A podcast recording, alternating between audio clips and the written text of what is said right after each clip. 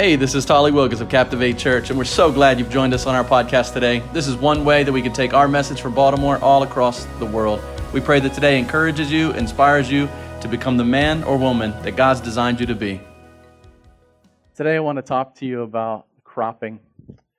Uh, you guys do it, I do it, we all do it. We, uh, we take Instagram and selfies and Facebook and whatever else, and uh, we, we crop and we edit and we filter and we do all of these things to uh, hopefully enhance, uh, aka lie to uh, the rest of the world uh, about the situations that we're in. And uh, as I was away this week, we had a different series title, similar theme, but as I was away this week, I just um, contacted uh, back here and I said, hey, we're going to call this Church Unfiltered. Um, we have a, a world all around us that has genuine questions, concerns, real life issues. And uh, I noticed it when I was down in in um, in the Keys. Key West is fun. My wife loves a beach. I think our next trip is going to be to Cocoa or somewhere because that's just what she loves. She just loves sand. Uh, I enjoy other things besides um, uh, only sand, but uh, we were down there and she was like, What's the big deal? I think Key West is kind of like Baltimore. It's quirky and it's got all its little pockets. Um, but what I was overwhelmed with is my brain, it just moves a lot. And so I started kind of just taking in things and going on trips and doing activities. And um, we got out to where we were uh, in, in the water doing our water sports activity, and we did parasailing, and all that was awesome. But I was thinking about the stories I was hearing behind the story. So, everybody that you're interacting with, it's a transactional relationship, right? So, the Uber person, uh, if you're not careful, you can just take the Uber and get out. And you've had a transaction. And you go and you go parasailing or whatever, and the person driving the boat, you're only going to see them for 30 minutes or so. It was a transaction. And you go and you order some food at a restaurant, and you've got that waitress or waiter, and you've only got them for an hour or so. It's a transaction. And if you're not careful, your, your entire life around you, especially when you're doing something like being a tourist, your, your entire life could just be let's have a series of transactions without ever really getting to know one another. I don't have to care about you. You don't have to care about me. And in our lives, not just when you're on vacation, but in our lives, how many of us, we find ourselves in a series of emotional and relational transactions without ever going beyond surface with people? But I couldn't help it. I'm just sitting there and I'm listening to stories and I'm picking up bits and pieces. And I find out that, that, that uh, if you guys know me, when I go through a drive through, I'll find the person's life story in like a minute and a half when you're waiting for your burger. So it's not that hard, but, but I, I ask, I ask people where they're from and what's how they get here, how they land, especially in Key West and all that. And, and I'm finding out that my Uber drivers, none of them were from the same country, and none of them were from the United States. Just about all of our Uber drivers, and by the way, we we could have bought a car for Uber this week. But but but but with all those, it's like, hey, I'm from Cuba and I'm from Venezuela and and and I'm from from Spain and Argentina. And so you're talking to people. The lady who served us breakfast at a, a, beautiful breakfast joint, she's from Spain, been here two years. She's worried right now this week because her husband's going to get new assignment papers. He's in the military and they're going to have to move. And she's like, I'm in a new country and I don't even know where I'm going to be living. And as you go through life, you begin to realize that everybody you have a transaction with has a story. And that story really matters to them. That story is who they are. And at the moment, they're only in your face and in your space for a few minutes, but they have a soul. And, and, that soul has an ongoing story, and you've just dropped into a part of their story. And if we're not careful, we can go through life and we can just live life on a transactional basis with everybody around us and miss the fact that God is writing stories everywhere that we go. You know what the what discourages me is I think of the church at large, capital C church, and I think of Christ, and and I, I think of this guy who was our um, the guy hooking us into our harnesses for the parasailing. We were talking uh, briefly and stuff, and he said uh, he said, "What do you do?" And I told him what I do, and he's like, "You know, there are more uh, churches and bars per capita in Key West than anything anywhere else in the world." And I said, Well, bro, there, there are more buildings. There are more church buildings here in Key West, maybe per capita, but there aren't more churches per capita. Why? Because unfortunately, you do look around and you see lots of buildings, but it's a dead religion. There came a point when the, the message of the gospel, the message that was being preached, no longer matched the people's stories that were looking for hope and, and inspiration and, and, and finding God. And so as a result, you have shells of structures that used to represent something, but the stories never matched. And so now they're transactional too. For a lot of those, you can go in and you, you can leave a little tip and take a few pictures of the inside, and you see a plaque. Here's what once happened here 250 years ago. Why? Because it's all transactional, and the message isn't matching the story of the people who need the message most. I, I pray that we, we would not be, you and I individually, and then collectively, we would not miss the stories that are being written around us. That we would not miss our opportunity to be able to share the hope of the gospel in the midst of all these stories. We need to be real with people. The church is so filtered, the church is so full of cutting and cropping and, and, and filtering and, and, and we're so full of all of these tools we use to try to look a certain way that, that we miss out on the real life. And what I've discovered is that if you get fall in love with the filtered version and the cropped and edited version, you can find yourself in love with something that you're not going to see every day. And then when you look and you just say, wow, I fell in love with the idea of worship that was on that video from, from that band from Australia. And I, and I watched it, and that's what worship is. Well, if that's how you only see it, then you're only going to get that once a year at their conference. Well, I, I, I fall in love with community when everybody's breaking bread and everybody's giving up their possessions and we're all hanging out and holding arms singing kumbaya. And i felt man i just want that community in my life. Well if you fall in love with that then you've fallen in love with acts chapter 2 not 7 or 17 and so we've got to be careful not to fall in love with the the the, the cropped and edited unfiltered or filtered versions We've got to learn to fall in love with who the church can be when it's unfiltered. We've got to fall in love with who the people are around us when they're not at their best, when they're not dressed up like they are on Sunday. We've got to learn to fall in love with people when they let us down. We've got to learn to fall in love with people that don't smell perfect, that don't have the, the best medical care, that don't have the best neighborhoods, or don't have the, the right upbringing. So, what we look around and we see this world, we can fall in love. The Bible says that when Jesus saw the crowds, he had compassion. But many of us, we just see a crowd. We're looking for the shot. We're looking for the snapshot moment we can take. We're, we're trying to find God in the cropped and edited and filtered parts. But here God is. He's in every single story that's being written. I want us to leave an imprint with our lives. But the way we do it is that when we are falling in love with the church unfiltered, just as it is, and falling in love with everybody who comes through our doors as they are. Grab your Bible. Let's go to John chapter 4. If you have our Bible app, you can open up the app down at the bottom right. It'll say events. Click that button open up this location, and your notes will be there for today. John chapter 4, it uh, gets into some of this. It's a story you may know, but I want to zoom in and talk about some of the crops. And uh, I usually don't do a whole uh, a lot of titles, but if I were to title today's message, it would be Cut the Crop. Cut the crop. Just cut the crop. So here's the deal. Today I'm going to talk to you a little bit about where Jesus tells us to cut the crop on some stuff. A lot of us, we're so crop heavy, we need to cut the crop. I'm just going to keep saying crop until you get it. All right, so here we go. John chapter 4, verse 7. It says this A woman from Samaria, everybody say Samaria.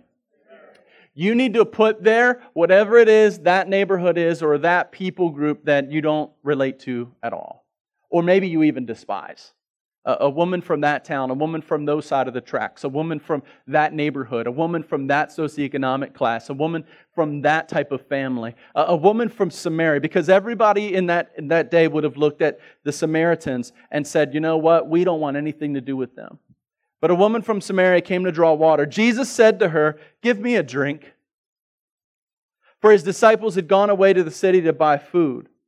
The Samaritan woman said to him, How is it that you, a Jew, ask for a drink from me, a woman of Samaria? For Jews have no dealings with Samaritans. You see, what you had in this, this time was, was a group of people who intermarried. They, they married outside of the Jewish faith. And so you had kind of pure Jews, and then you had these kind of half Jews.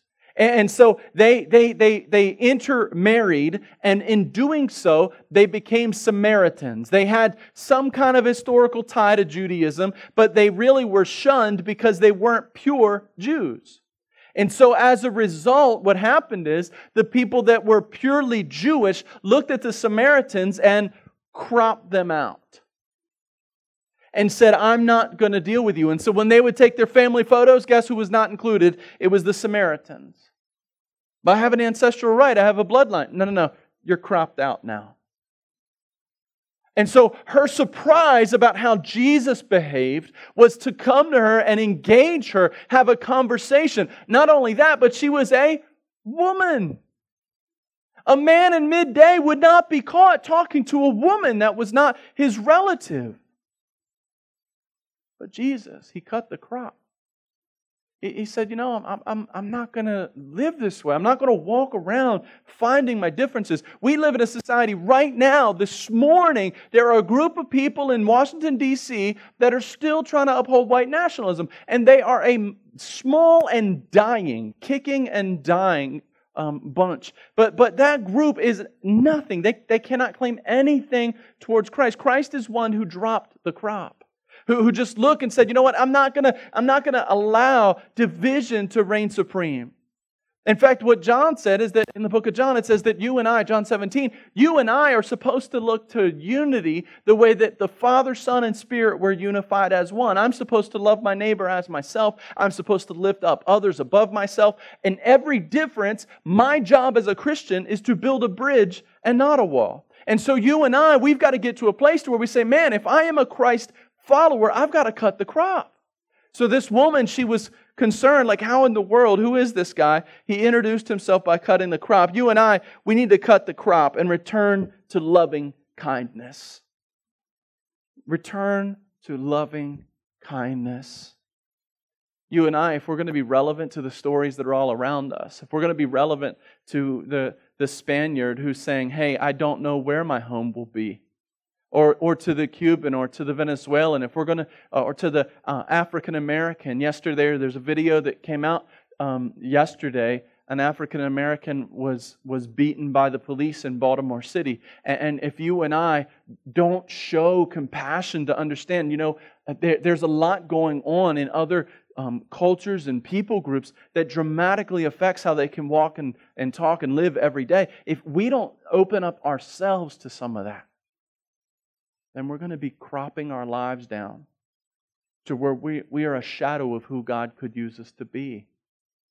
We've got to cut the crops. Jesus came up and began a dialogue with this woman who other men wouldn't have. Jesus came up and, and began a discussion with a Samaritan, whereas others around him wouldn't have. And will it take a risk? Yeah, it'll take a risk for you to, to look stupid a little bit. But you know what I've learned over time is that people appreciate you making an effort. Even if you stumble, even if you say, I just don't understand, hey, you know what? The best thing you can do is just raise your hand at the beginning of the conversation and say, Look, I don't fully understand. I grew up here. I lived with that type of person. My family was this. I don't fully get it. But I want you to know my heart. I really genuinely want to become friendly with everybody around me. And God has placed you in my life. Let's get to know each other. You and I have to cut the crop and just get back to loving kindness. The Jews had cut off Samaritans. They didn't consider them pure and clean and close to God. They cropped out the Samaritans. We hold a, a religious uh, test up too much as Christians as a way to find difference.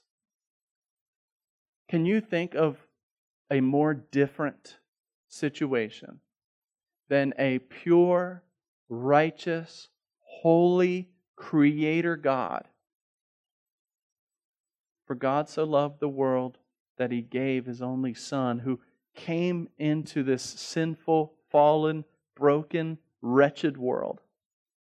Can you think of a more dramatic difference than holiness coming to live and be among sinful humanity? There's not a, a larger gap, there's not a larger bridge than sin being separated from holiness. And that's exactly the bridge that Jesus crossed to relate to you and to me, so that you and I, the scripture says, we would know we have a high priest who is not unable to, to understand what we go through. And so every, every chance you have at a bridge or a wall in your life when relation, relational capital, you need to take the bridge. You and I need to take the bridge and say, you know what? I need to find a way. We're both human. I need to find a way to relate to you. Let me ask who are your Samaritans? Who are my Samaritans? Think about the last week. Think about the last month. Who are the people you've chosen to be around? Do they look similar to you? If, if we're like most people, they're going to be in a similar socioeconomic bracket. They're going to make about the same amount of money. If, if they don't, it's because of age and maybe that they have, they're in the same pattern that we are. They come from similar family styles than we do, or, or activity, or stage of life. We have a consumeristic Christianity at this point to where Christians themselves can't relate to other Christians because we say, well, you're older than me. Well, you're younger than me. Well, you have kids and I don't have kids. Well, I'm single and you're married. And what we've done is we've so cropped down our own lives, even inside of the church of the living God. In every church in America, it's this way at this point. We've got divisions for kids and youth and children and nursery and singles. And do you have a Bible study for single white women between 21 and 25? Right? And, and, and, we're like, that's what I want. Uh, do, we, do we have a group that I can meet with that's just newly married? Well, how new? Up to three years. Well, we've married five years. Oh, you're out. Right? Like we, we've got this mentality to where we look for division and look for reason to not communicate and look for reason to not build bridges and look for reasons to not be friends. And then we crop it down so much that our world becomes a postage stamp size.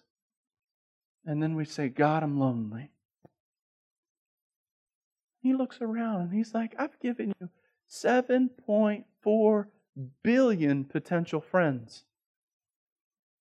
And you have so cropped out everybody but every chance you can get.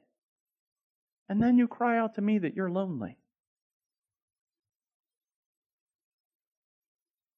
And it's no wonder that you can go and you can tour, whether in Europe or America, you can go and you can tour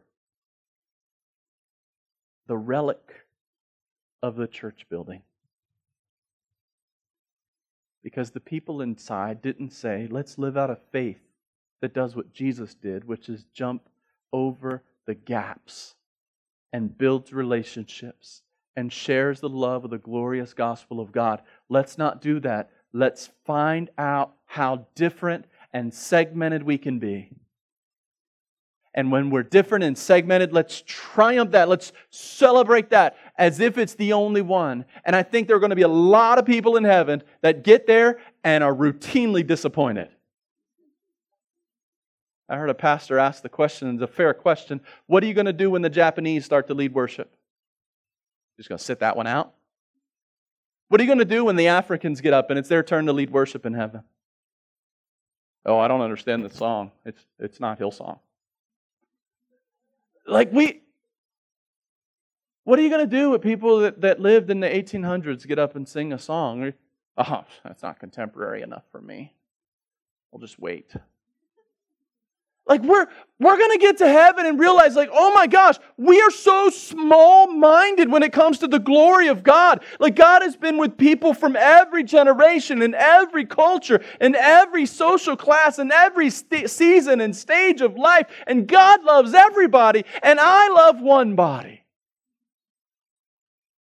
And boy, well, we have to do some repenting. But what if we could change that now? What if heaven could be a lot more on earth than we realize? What if, just like what I said about our vacations, our regular lives are more aligned with our passions and joys to where we don't have to run to vacation? What if, what if we don't have to just come on Sunday to find inspiration? What if we could live with inspiration because of every story we encounter on the street? What if our servers and our wait staff and the, the check in lady at the the doctor's office. What if these people, all of a sudden, their stories mattered to us? And what if they ask the question, Why do you care about me? Why are you taking an interest in me? I, I'm, I'm just the person that fills in your prescription. I'm just the person that brings you your water. I'm, I'm just the person who, why do you care about me?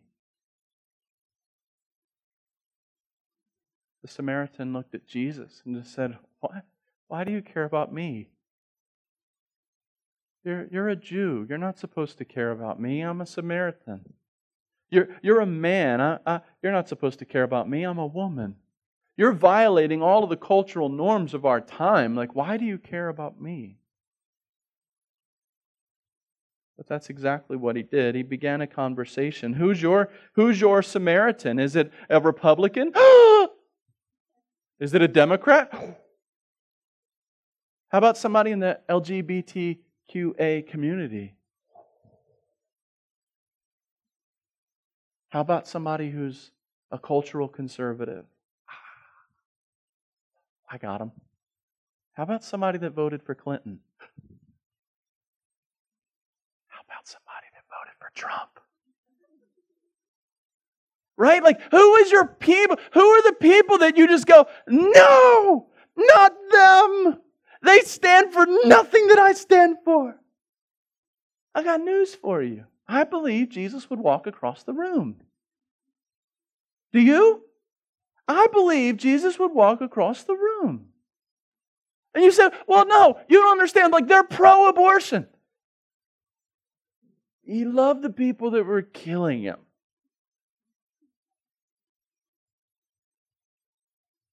Like, I, I think Jesus would walk across the room. No, no matter the person, no matter the behavior, no matter the place they come from, Jesus would walk across the room and he would engage them. And so he looked at the Samaritan woman and he begins to talk to her and he shows her dignity and she begins to ask questions of him. Like, like how in the world, why would you be talking to me? And Jesus is like, you know what? I'm, I'm not going to crop you out as if you don't exist. We've got to ask God to expand our circle of friends so then we can pray for them. We can discuss our faith with them. We can play games. We can share entertainment. We can get to know their stories. Because ultimately, it's our job that, that we pray that everybody would meet Jesus, but it's our job when they've met Jesus to spur that person on. But if we crop them out before they even know the Lord, or before we even know if they know the Lord, if we just crop those people out, we can never get to commands like Hebrews 10 24 and 25. That says, And let us consider how to stir one another up in love and good works. Not neglecting the meeting together, as are in, some are in the habit of doing, but encourage one another, and all the more as you see the day drawing near. How can we get to that if we crop people out before they even meet the Lord? The calling of the Christian's life is to be a loving reflection of the glory of God, to tell your story, to share your story, to spur one another on towards good works, to live out the Ephesians 2 and Ephesians 4 callings and commands that God has for you. He created you as a masterpiece for His glory and His purpose. And here's the deal none of us, nobody in this room, started out very glorious. And yet, we crop people out all the time. I am so glad that Mr. Don didn't crop me out. when I was running the streets, doing dirt, and treating people the way I was treating them. I'm so glad that he cropped me into his story.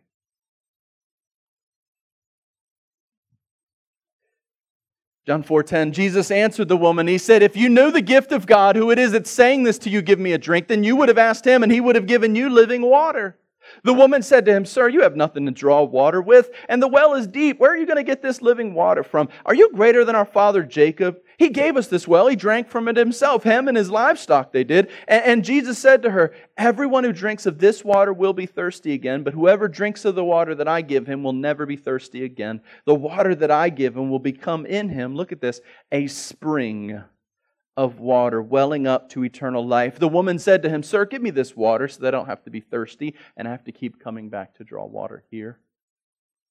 We have to cut the crop, church. Return to the spirit led life. We've got to cut the crop and return to the spirit led life. What I mean is that you and I, when we come to a faith in Christ, at some point you recognize and realize that A, I admit that I'm a sinner. B, I believe Jesus died for that sin so that I would not have to pay its consequence. Sin's consequence is separation from God forever. God is a gentleman. God will give you forever whatever it is you want on earth. If on this earth you want separation from Him, He says, fine love you so much, I'm going to let you have for all of eternity whatever it is you want. And if you want separation from me, you got separation from me. That's an eternity separated from God. But we admit that we're sinners. We believe that Christ died on that cross to forgive us of our penalty for that sin. And then we see, we confess, Jesus, you are Lord of this life. You are, you've bought me. Your atoning sacrifice on the cross paved the way and paid the way so that I don't have to earn heaven myself. You have earned heaven on my behalf. And that's the essence, my friends, of Christianity. I admit that I'm a sinner. I believe that a penalty was paid by Jesus for that sin so that I don't have to. And therefore, I flip the script and I give Jesus my sinful life and he gives me his atoning sacrifice. That's Christianity. Now, outside of that, what we've done is we've added to it. So when we come to faith, we come to faith. We come to faith in humility. We come to faith in brokenness. We come to faith knowing that we can offer nothing in salvation except for the sin that made it possible and made it necessary. And then we come to faith, and then all of a sudden, here's what happens. You and I, we get caught up in the church. We come to faith in Christ, and then somewhere along the way, we get caught up in religion. And so here's this woman. She's talking to Jesus, and Jesus is like, you know, the living water I could give you would just cause eternal life to spring up in you, and you wouldn't have to, you wouldn't have to keep looking for this living water I'm talking about. And if you read her story, all she can she can never get to the spiritual. She's still in the physical. She's still in the flesh. And all she can think about and all she can see and talk about is the fleshly side. And so she's like, hey, can you give me some of that living water? Where is your jar to, to, to draw from? Like, how are you going to get this living water? She stays in the physical. And he's talking spiritual the whole time. And he says, Hey, you could have this living water. This living water will well up in you. There'll be eternal life. It'll be great. You really should just fall in love with the one you're talking to. But you know what happens is we come to faith in humility and brokenness, and we recognize that we need the Spirit of God to save us, that we cannot save ourselves. But then somewhere along the way, religion comes in. We're told here's where you have to show up, and this is what you have to read, and this is what you have to do, and that's where you have to go, and this is where you have to serve, and this is how much you have to give, and then this is where you got to do on Wednesday nights and Sunday nights and Sunday mornings, and you need to go to a, hey, you might as well put your kids in a private school, and then when they're in that private school, you got to do a Bible study, and before long, you're wrapped up into religion. And your goal goes from saying, Lord, save me a sinner, to Lord, save me from sinners.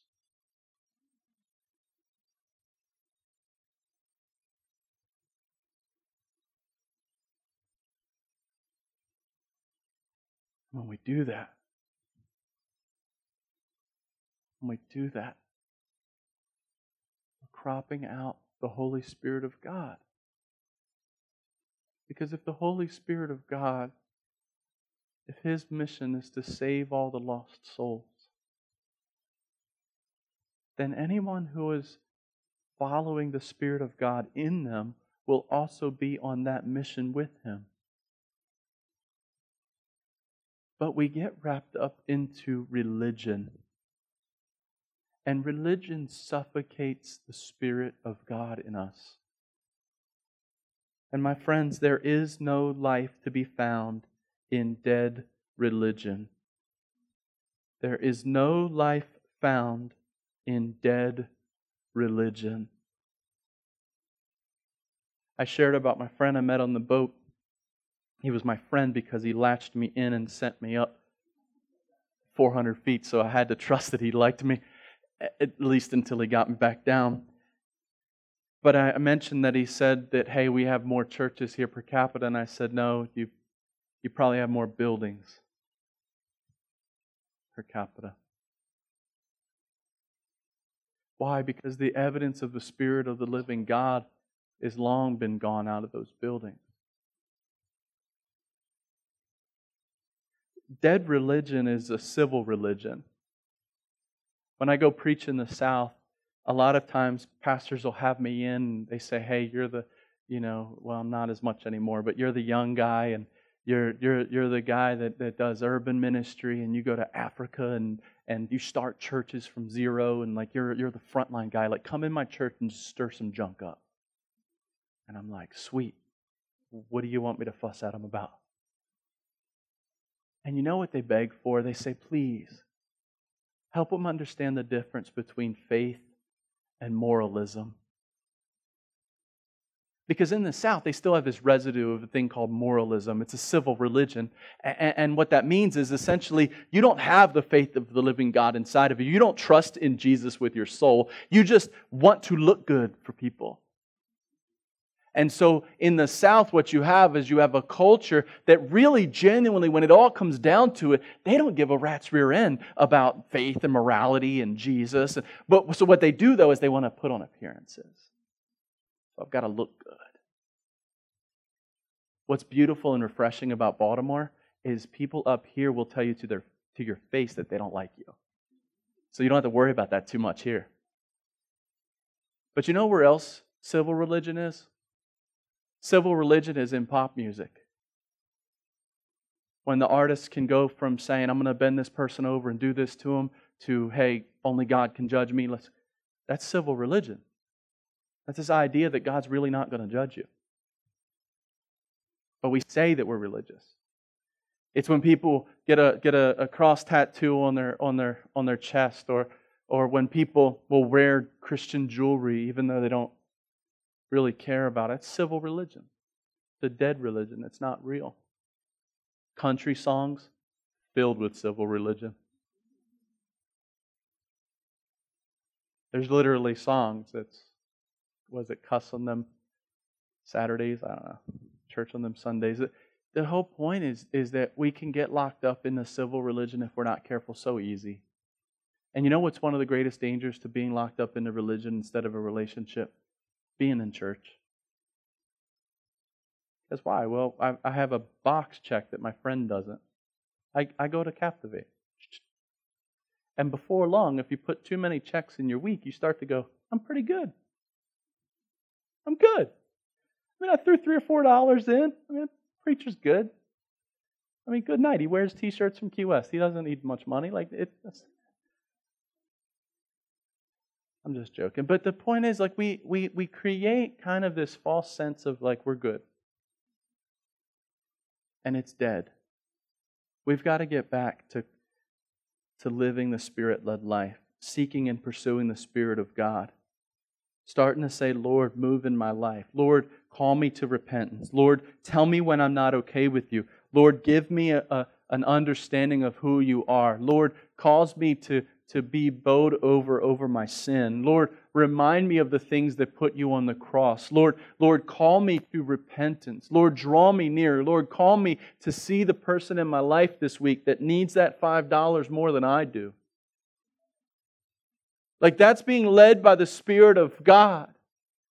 I've tried to teach my kids a need seen as an assignment given, meaning that not every need that's in the world is going to be seen by your eyes. You're, you're going to pass by some, and God may not call you, but there'll be other times when you can't help it. You start to walk by that person that you've walked by a thousand times, or maybe an archetype of a person that you've walked by, but something inside of you stirs your soul to say, Ask how they're doing. And being led by the Spirit of God is when you wake up and you say, Spirit of God, have your way in me this week. Have your way in my life today. One of the things I love about unplanned vacations, I just like to wake up and just say, What do I feel like today? But that's supposed to be what your life is every day with Jesus. It's supposed to be you wake up and you just say, Lord, meet me fresh today. Do something new at my job today. Help me to see somebody or hear a story or care about somebody I didn't care about yesterday. Reinvigorate this soul. But we get tied down in religion and it sucks the life out of us and it's worthless. Jesus said to her, Go and call your husband. Tell him to come here. The woman answered him, I don't have a husband. I love this story. I don't have time to break into it today, but it's so great. Just call me, we'll talk. I have no husband, Jesus said. You're right in saying it. I love it. Jesus is like, yeah, thanks for lying to God. You, you're right in saying I have no husband, for you have, have you've had five. And you're the only one, the one that you're with now, he's not even your husband. So what you've said is technically true. Can you just imagine as like go, lying to God and have God being like, yeah, you get away with the technicality. The woman said to him, Sir, I perceive that you are a prophet. Flatter will get you everywhere. Our fathers worshipped on this mountain, but you say in Jerusalem is the place where we ought to worship. Jesus said to her, Woman, believe me, the hour is coming neither on this mountain or in Jerusalem where you worship the Father. You worship what you don't know.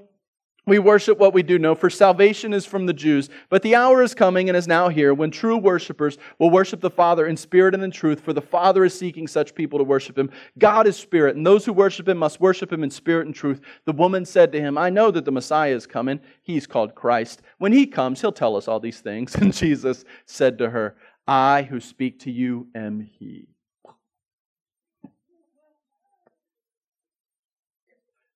Cut the crop. Return to transparent living. Return to transparent living. You see, we've got to get to a place to where we can not any longer try to crop and massage every picture of our lives because the reality is, is that the real healing is in the parts where, where you're transparent. The reality is, is that you've been hurt somewhere. The reality is you've got a story. You've got these parents. You've got that situation. You had that person in your life when you were young. That person did that thing to you. That person did hurt you. That person did steal from you. That person did lie. That person did break up with you. And whatever it is, it's a part of your story. But as long as you crop your story down to where it feels good, you're not being honest about the full story. And so you and I, we can't go to God with this version of ourselves that we've lied and manipulated and created, but the reality is there's a bigger story. We crop so much out of our stories that we don't even realize why we're doing the things that we're doing. If you go to any good counselor, a really good counselor is going to take time to discover more parts of your story. And they'll let you give all the surface stuff. They don't believe, I'll just help you out. They don't believe you. They're like, hey, why are you here? Well, I'm here for this. You're not here for that, but I'll let you talk. Oh, how do you feel? Oh, I kind of feel this. No. You feel something else. You just don't realize it's two or three connected feelings away. This is what's coming up. This is what's on the surface. This is how it's playing itself out in your life right now. But really, the real issue is off screen. And so here's this woman. She's trying to stay surface. Oh, I'm, I'm like Beyonce. I'm with the single ladies. Not married. And he's like, Yeah, you've had like five husbands. Can you think in that? Like the weight that he's saying? He's like, you can't tell me you're okay. You've been through five entries and five breakups. And, and, and, and you're so damaged by all of that. The guy you're with now, you're not even bothering to get married to. So you can you can tell people all day long that you're just a single lady getting water, but man, your story's so much deeper. And you know what, church? We do the same thing. We've got to cut the crop and we've got to realize that transparency is the only way. Because here's what I've learned God will not heal what you do not reveal. God can't heal what you don't reveal. Until you go to Him and say, Lord, this is who I am. I own my stuff. I own my childhood. I own my living situation. I own my sin from college. I own who I am and what I've done. Until you can become transparent with who you are, God can't heal that area that you don't reveal to Him. And so you and I, we've got to cut the crop. We live in a world where everybody's trying to put their best foot forward. But the reality is, we're all in sinking sand. And you and I, we've got to be transparent. The scripture says in John, actually, to confess your sins one to another so that you might be healed. It's not because the act of talking to someone else, magically God comes down and, and, and electrocutes that moment and heals you. It's the fact that you've said it out loud. Confess your sin one to another so that you might be healed means I'm telling other people I'm broken. I'm admitting it to myself and I'm admitting it to others. Then you can be healed. Half hearted surrender leads to healing of half a heart. Half hearted surrender leads to the healing of a half a heart. Is it any wonder the lost and dying world around us looks at Christians and they go, That God is really awesome to you for this much of your life. But I get to see you in all of this glory. And I don't see where God is at work in all of this other stuff you got going on and they take a step back and they know the truth because they see you every day and they go, I'm glad your Sunday was nice. But man, you talk about your husband a lot in a negative way.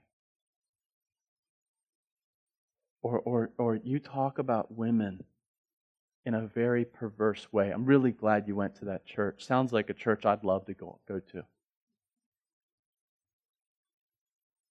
But you don't understand that the world sees the truth. And it's no wonder that they don't come to you and say, hey, tell me about the hope that you have. Because they see the full movie. And you're trying to advertise a snapshot.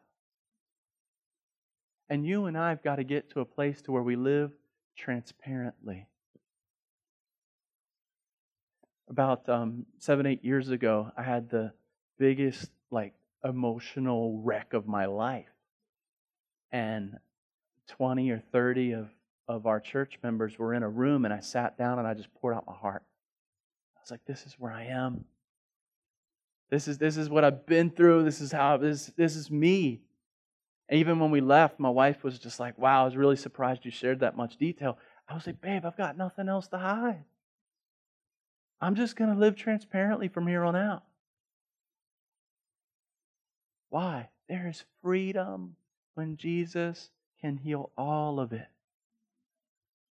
And when you can be comfortable that you have some highlights and you have some lowlights, and you've got stuff you're proud of, and you've got stuff you want no one to see. But if you can get to a place to where you say, This is who I am, good, bad, and different. Let me tell you something. Number one, you'll find full healing at the foot of the cross. Number two, you won't give two craps what humans think of you. It's beautiful. Because you're like, my stuff's out. I've got nothing to hide. Who are you going to say to me? One of my favorite quotes, I was a government major. I have a grad a degree in, in a degree in, in government. And, and uh, one of my favorite quotes was Lincoln in his one of his debates. his opponent was talking trash about him for like an hour because back then they used to debate and people had attention spans. But the guy finishes and sits down, and Lincoln gets up and he goes, Well, I'm just glad my opponent doesn't know about me what I know about me. Because it would have been a much longer speech. What was he saying? He's like, For all the trash, I'm not going to sit here and tell you I wasn't that. Yeah. I'm a lot worse than what he just said. But here's my policies. There's something freeing when you've gone to the Lord and you've gone to others and say, I'm just going to live transparently. I'm not going to try to crop and edit. I'm not going to try to hide. I'm not going to try to pretend that I'm a single woman when I'm actually on my fifth divorce. I'm going to be real. And when I'm real, you have no power over me. And because you have no power over me, now I can just be transparent. And yes, can you you're worshiping the Lord even though you struggle with that sin? Yeah, I think all sin strugglers should probably worship Jesus. Like who's in? right? Like that's the way you should live is just to say, yes, I'm not proud that I have a sin I struggle, but all sin strugglers should worship Jesus. I'm going to go there. Every hypocrite should worship Jesus. I'm going to be pro hypocrites worshiping Jesus. That's where I'm going to be. Why? Because I'm going to be transparent with life and realize that you go up and down and life goes in cycles and circles. But at the end of the day, everybody should be a worshiper of Jesus. And so I don't care anymore to crop and edit and highlight only certain parts so that you like a certain part of me. I want you to love me for me. And I'm going to tell you all of me. I'm going to live transparently. I'm going to live by the Spirit. And I'm going to live in love. I'm going to return to kindness. I'm going to ask the Lord to use me for His glory. I'm going to walk with the Spirit of God. I'm going to do it transparently. And I'm going to tell everybody who wants to come with me here's where you find Jesus.